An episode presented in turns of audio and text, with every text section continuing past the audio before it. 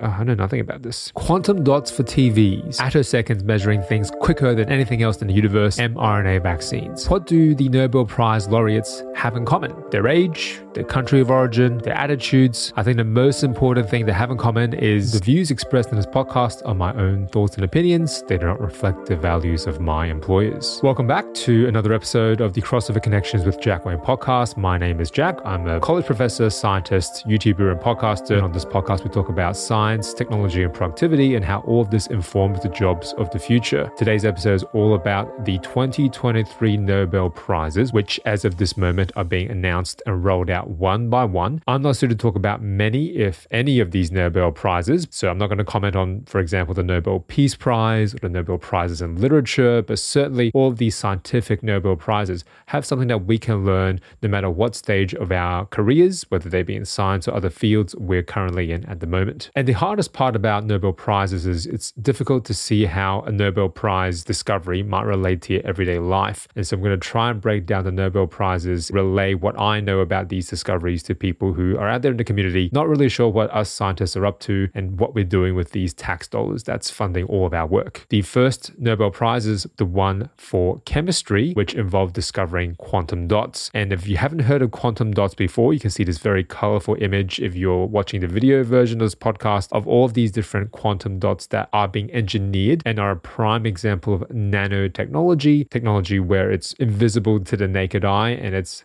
on a scale of nanometers and is really microscopic things and little machines that are doing very incredible work at the sub-molecular level in many cases. If you didn't know anything about quantum dots, the one takeaway I had when I read through all of this material, the size of the dot dictates the color it will emit. And you could make it a bigger quantum dot and that will change its color. And this flexibility in which you can adjust the property of the dot in both its size as well as the wavelength of light that it will emit that is tremendously flexible and tremendously powerful as a technology. It has lots of different applications. The one that may hit you the quickest will be the size and quality of the TV in your home. And the technology in TVs has progressed from plasma televisions to LED, LCD televisions, and now to OLED televisions. If you're lucky enough to have an OLED TV, individual diodes that have amazing contrast where you can see the blacks are true blacks. That little diode can turn itself off. The downside of OLED is that it's actually very expensive to produce. There are a lot of failed panels with respect to OLEDs the yield for OLEDs is not 100%. So every time a single clean OLED panel for a huge TV is made, there are a lot of others that fail. So it's actually not very good for the environment. And also that makes the TVs that do make it into the shops quite a bit more expensive for you to buy. And the promise of these quantum dots, if especially if we can manipulate the color of each dot so precisely, it will bring the cost of all of these TVs down and it will also bring the size of the TV in terms of how thick the TV panel actually is. It will also bring that down as well. There is an article here from CNET. This top secret prototype display will blow your mind. Nanosys, a company whose quantum dot technology is in millions of TVs and it's on the precipice of replacing LCD and OLED TVs, maybe in your phones as well. And not only will we see a difference in the image quality, this will bring the cost of the average TV down even more. It will make those TVs lighter and thinner. The weight of these TVs is really unsafe. A lot of my doctor friends have people report to emergency rooms trying to install a TV by themselves as a single operator at home. So please don't do that. Hopefully, this is an even more efficient technology so that the TV prices come down and there's less waste. All of this is very, very useful from a commercial perspective. Quantum dots are not just limited in their application to TV screens, they also have many biomolecular and medical applications. We have a big problem as it relates to detecting tiny molecules. Most of the time, technology currently allows us to attach fluorescent particles to proteins, to enzymes, to DNA, and we can track these fluorescent particles as they move through different biological systems, whether it be cells cells, bodies, or organs. Quantum dot technology, first of all, is smaller, quite a bit smaller than these fluorescent tags that we add onto these molecules. And the color is also a lot easier to manipulate because the size of the quantum dot dictates its color. It's a lot easier to prepare them. They're more consistent within their uniformity, scalability, reproducibility. It also could include tracking certain things that are flowing through your blood. And this is where the future of clinical diagnostics could very much sit to try and figure out where molecules are going in your body. So, big congratulations to the 2023 Nobel Prize chemistry laureates. They added color to nanotechnology, the discovery of quantum dots that leads to tangible impacts. That probably is a little bit more relatable to most people than the Nobel Prize for physics. The discovery of the attosecond, revolutionary within the space of physics, but it can be a little bit hard to relate to people's everyday lives. I'm not a physicist. This is probably the Nobel Prize I know the least about, but from my understanding, this is the shortest quantum of time known to humankind. There is a diagram that's on the Nobel Prize organization's website, which displays and tries to use a metaphor to highlight how quick an attosecond really is. As many attoseconds fit into one second, the second of a heartbeat, as how many heartbeats fit into the entire age of the universe. So, this is a tremendous breakthrough in technology that we're able to measure something that's happening so, so fast. One, over 1 with 18 zero seconds, so a fraction of a fraction of a fraction of a second. At the beginning, when they first discovered attoseconds, they were measuring electron events that were happening over the span of hundreds of attoseconds. And now I believe the measurements are closer to 50 attoseconds. So this really shows how sensitive the technology is that the physicists have developed and pioneered and now won Nobel Prizes for. How does this relate to our eventual everyday lives? There's a long history of Nobel Prizes in physics that have had tremendous ripple effects throughout all all of society, the ability to measure things that are happening in very small fraction of a fraction of a fraction of a second, an attosecond, that translates into things that are happening at the cellular level. It's not beyond the realm of imagination that one day your doctor, your GP will be able to do a test using a machine that's measuring subatomic events at the attosecond level that is somehow either a predictor of disease or a very clear diagnosis of a disease. So that is one potential future application. But one way to predict the future, as I've said before on the podcast, is to look into the past. This article on the ABC, What has a Nobel Prize of Physics ever done for me? The article runs through a number of key landmark breakthroughs that stem from a Nobel Prize in Physics, which again, at the moment, wasn't so apparent how valuable it would be. In 2007, the Physics Nobel Prize was awarded jointly to Peter Grunberg and Albert Fert for the discovery of giant magnetoresistance. In the 1980s, they were studying very thin layers of magnets and noticed that electricity flowed through the layers differently depending on the direction of the magnetic fields, and they made some very, very transcendent findings within their field at the time. And what they ultimately turned into are very thin portable computers. Instead of relying on hard disks made of a magnetic material, they were able to develop giant magnetoresistance, which then led to far more sensitive sensors, which made hard drives of computers much, much smaller. We wouldn't have laptops and smaller computing devices, perhaps the phone you're watching this podcast on right now, without that Nobel Prize from 2007 in physics. Another example of this is literally the discovery of light bulbs, the quote unquote light bulb moment. In 1980, scientists realized LEDs, light emitting diodes, they were able to make light more efficiently. And in the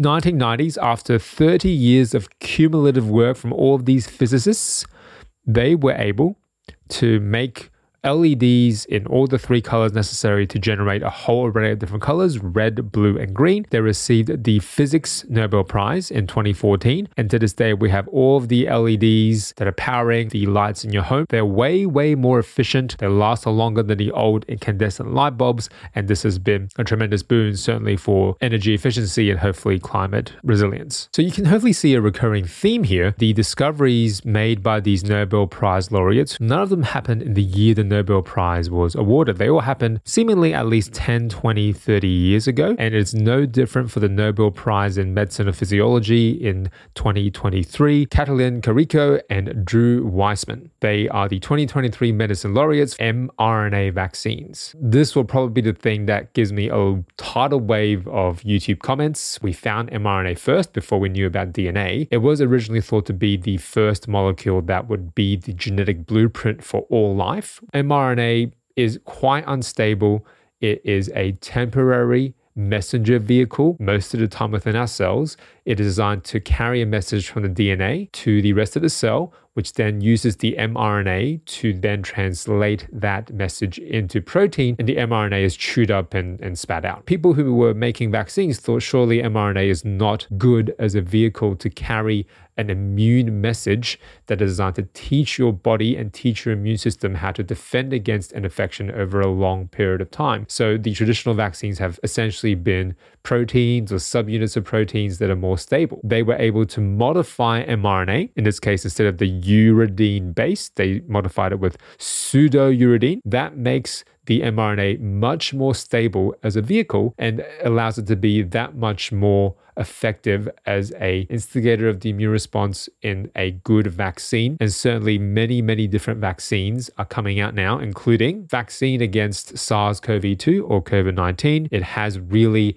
impacted billions and billions of people. This is a tremendous breakthrough in our field of medicine. The biggest question that people have, and certainly one of the conspiracy theories that circulated around using mRNA vaccines, mRNA vaccines might embed into your DNA and change your DNA long term. This is something that has been debunked quite a few times. The most definitive source I've been able to find on this is from the National Human Genome Research Institute, the NIH, based in the USA, probably the best funded, the most well resourced scientific institute with respect to genome research. mRNA vaccines inject the cells with the instructions that then generate the protein to protect against COVID 19 the protein itself is what actually generates the immune protection. mRNA vaccines are as safe as we can make a vaccine in this day and age and cannot alter your DNA, even after the base modification that was proposed and verified by these Nobel laureates from 2023 is still very unstable as a molecule. They will disintegrate over time. You have a ton of mRNA in your cells anyway that you're making very routinely. PSA from the NIH Can mRNA vaccines change your DNA? No, there is no risk of an mRNA vaccine changing your DNA because mRNA fundamentally does not have the ability to alter DNA. Your cells constantly make their own mRNA, and the synthetic mRNA in vaccines is just like any other mRNA you have in your body. Now, looking at Nobel Prizes can be very inspiring, and we can aspire to be all of these Nobel Prize laureates, but it also can be a bit demotivating because it can make you feel like the work that you're doing is not as valuable, or maybe you'll never get to the point of these Nobel Prize laureates. I really want to hopefully send out a positive message for young and mid career scientists who are on their way up in the scientific community, especially with respect to what these Nobel Prize laureates had to go through to arrive at this current point. What do all of these Nobel Prize laureates have in common? Almost without fail, with without exception, A, very surprised, and B, very humble about the enormity of this accomplishment. Many of us might aspire to win a Nobel Prize, but it's really out of our hands. We don't have any control over who sits on that Nobel Prize committee and whether our work will ever lead to that point. But if you go through and read the interviews of all of these people who've won Nobel Prizes, they will go through and tell you they have been through a lot of ups and downs. All of the discoveries they made that led to the Nobel Prize happened at least 10 years, 20 years ago. It's a long time waiting because the measure of value for any scientific discovery cannot be measured usually in a single year. Normally, it's measured over decades. It is the long game you're playing. You're not trying to win a Nobel Prize next year. You're trying to set up a career trajectory that puts you in position to be recognized for your work, whether it be through the Nobel Prize scheme or through other schemes altogether. The other thing that many of these Nobel Prize laureates have in common the work that they were able to collaborate with others on and the mentorship that they were able to provide, and they will now even be able to provide on a bigger scale to up and coming scientists because they are very humble in the realization that their life's work may have led to the Nobel Prize, but the Nobel Prize is an ever going thing, just like scientific discovery. We need to set ourselves up so that the next generation of scientists has just as many opportunities to build on top of the work. Many of these Nobel Prize laureates talked about the people they hope to inspire and the mentors and mentees that they hope to be able to influence once they have won this Nobel Prize. And I really like this quote from the Nobel Prize laureate Anne Le. Apologies if I butchered your name. This is basic research. I don't know. This was new. It was not expected and not predicted. The understanding took some time. It took several years. So it was very interesting to study and try to understand more. And then later on, many years later, look for applications and explore new things with it. So that talks about the time scale in which innovation matures and comes into fruition. Katalin Karikó, she made her discovery together with the co winner Drew Weissman, many, many years ago to little acclaim or fanfare at the time. This Nobel Prize winner was actually demoted four times at her old job, and it was very unclear in any moment in time how valuable one discovery may truly be. And of course, they were responsible for making and pioneering the technology behind mRNA vaccines. Actually, they weren't responsible for making the vaccine itself. They were just responsible for making the initial discovery that made all of these subsequent efforts from Moderna, from Pfizer to make those vaccines from mRNA much, much more stable and readily scalable to be delivered all across the world. And the discovery that made the science behind the vaccines possible happened in 1989. This was over 30 years ago. And Karikó emphasized the positives behind the setbacks rather than tragedies and really had to move forward. And indeed, this is how any scientist faces any discovery that they're making. They are not able to revel in the discovery because we don't actually know what any of these discoveries will lead to in the future. All we can control is what's happening in the moment and the fact that our field of work, our research question is testable is validated, passed through peer review, and published, that's all we can work on.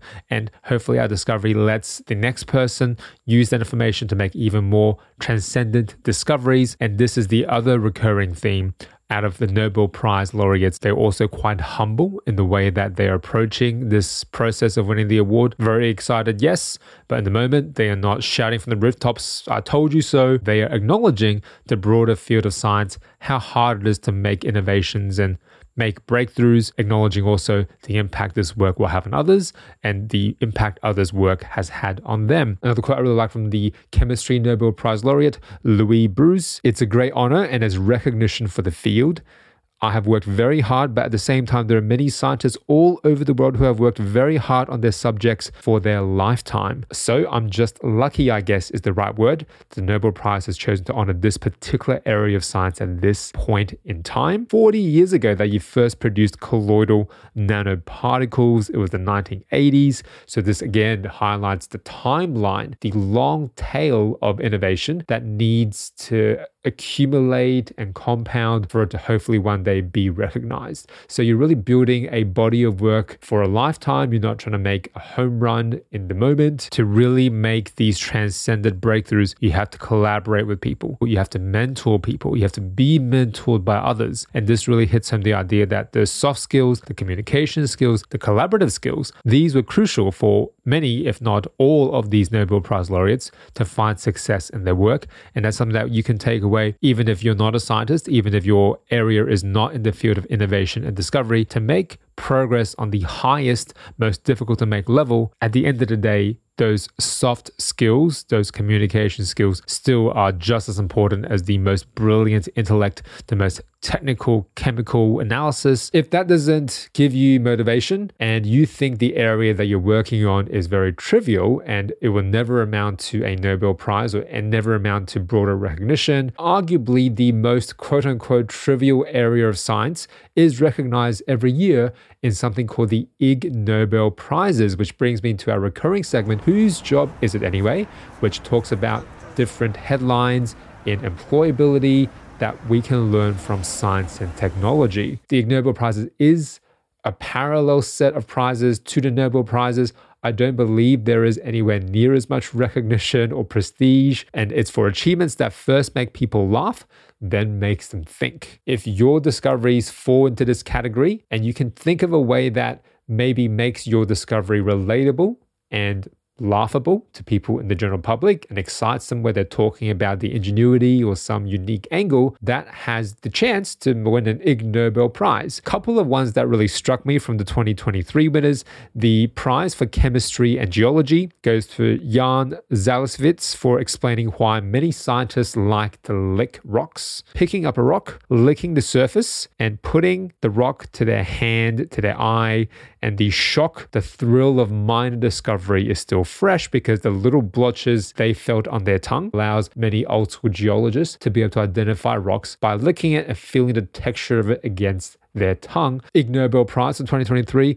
for Public Health, Seung-min Park from South Korea and the USA for inventing what's called the Stanford Toilet, a device that uses a variety of technologies to monitor and analyze what you are pooping out. And this schematic is from their paper, which, by the way, is in a very prestigious journal, the Nature Biomedical Engineering Journal. It shows you the schematic of this toilet system where you fit this toilet seat over your existing toilet and it can do all sorts of measurements, urine analysis, uroflow cytometry. It can use the Bristol stool form scale to measure your poo in terms of how dehydrated it is, how fluffy or ragged the edges are. If it's big, long, snake like pieces, the Bristol stool form scale is not the University of Bristol's proudest accomplishments, I would guess, but it is a way for us to talk about poop in a very standardized way. And physicians still use the Bristol stool form scale and it can sense your pressure. And unfortunately, there's the diagram if you're watching the video version of the podcast that shows what's called an anal print scan as well as a fingerprint scan. And for this toilet seat that can measure all sorts of excrement and give you biometric analysis, maybe eventually this will become the new Apple Watch. Who knows? Should you aspire for an Ig Nobel Prize? Will that suffice?